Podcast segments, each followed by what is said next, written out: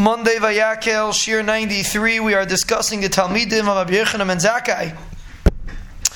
And the first Talmud is Rabbi Elazar ben Hyrcanus, and Rabbi Yochanan ben Zakai described him as a bar sud she'enai me'abe tipa. He is a bar that has sin in it that doesn't lose a drop. And it's a very important lesson that he's teaching us. The reason why a person remembers his learning has nothing to do with brains.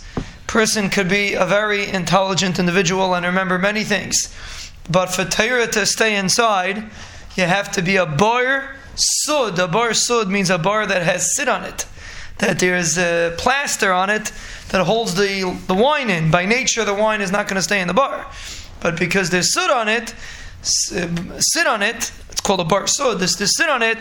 That's what uh, keeps it inside. And the pshat is, and a person learns with a chukah, with a desire, he gets a gishmak, he goes in with a fire, then he remembers what he learns. Rabbi Elazar used to say that when the emperor, or the king, whoever it was, passed through his town when he was a kid, he still remembers the colors of the spokes on the chariot that carry the king.